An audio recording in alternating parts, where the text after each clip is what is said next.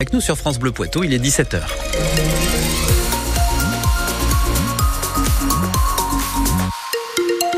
Bon, paraît-il qu'un arrosage assez copieux arrive dans le courant des prochaines journées. C'est la faute à, un front assez actif qui traverse gentiment l'Atlantique et il semblerait bien que l'Atlantique, eh ben, il a ses limites. Et la limite, eh ben, c'est nous. Voilà, il va pleuvoir assez copieusement pendant les trois prochains jours, prévient Météo France.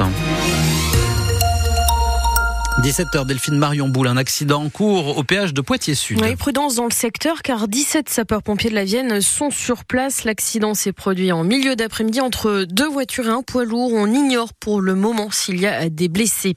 Des coups de feu en plein cœur de Montpellier. La scène s'est passée en début d'après-midi devant le tribunal et il s'agit d'un féminicide. Un homme d'une soixantaine d'années a ouvert le feu sur sa compagne avant de retourner l'arme contre lui, Elisabeth Badigné. Le couple se rendait au tribunal cet après-midi pour une procédure de divorce, une procédure qui traîne depuis une dizaine d'années, une séparation compliquée donc douloureuse. La femme âgée de 67 ans s'apprêtait à entrer dans l'enceinte du tribunal pour passer les contrôles de sécurité lorsqu'elle a été touchée d'une balle en pleine tête. Son mari, 73 ans, était à quelques mètres derrière. Il a aussitôt retourné l'arme contre lui, là aussi une balle en pleine tête. Les coups de feu ont été entendus dans tout le tribunal qui a aussitôt été évacué. Tout le quartier a été bouclé. Seuls les témoins de la scène, avocats, juristes, personnes convoquées devant la justice cet après-midi, ont été invités à se mettre à l'abri dans l'enceinte du tribunal. On a pris leur identité pour la suite de l'enquête et apporté un soutien psychologique. Certains sont repartis dans l'après-midi sous escorte. Le président du tribunal a écrit un mail au personnel les assurant de sa présence à leur côté. Le ministre de la Justice, Éric Dupont-Moretti, a également tweeté pour apporter son soutien à toute la communauté judiciaire de Montpellier. Les précisions d'Elisabeth Badigné de France Bleu Héros. À Orléans, les enseignants du lycée Potier, l'un des plus grands du département du Loiret, eux, ont débrayé ce mardi en soutien à l'une de leurs collègues. Elle a été agressée hier par une élève de première, une élève qui n'avait pas supporté que son téléphone portable lui soit confisqué et qui a frappé sa professeure d'histoire géo au visage. L'enseignante a porté plainte.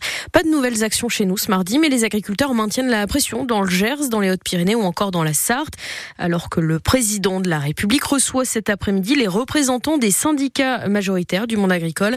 Rendez-vous euh, qui se veut traditionnel avant l'ouverture du salon de l'agriculture. C'est dans quatre jours maintenant.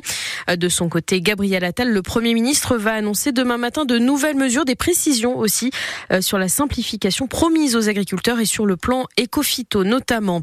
Cinq jours après l'annonce de la mort d'Alexei Navalny, la France réclame une enquête indépendante et approfondie sur les circonstances de la mort de l'opposant russe. La France qui tient aussi les autorités russes pleinement responsables. De son côté, la mère de l'opposant a publié une vidéo. Elle s'adresse directement à Vladimir Poutine. Laissez-moi enfin voir mon fils. Elle réclame la restitution sans délai du corps d'Alexei Navalny pour pouvoir, je cite, l'enterrer de façon humaine. Et puis ce soir, un rassemblement en soutien à Julian Assange à Poitiers devant la mairie à 18h tout à l'heure.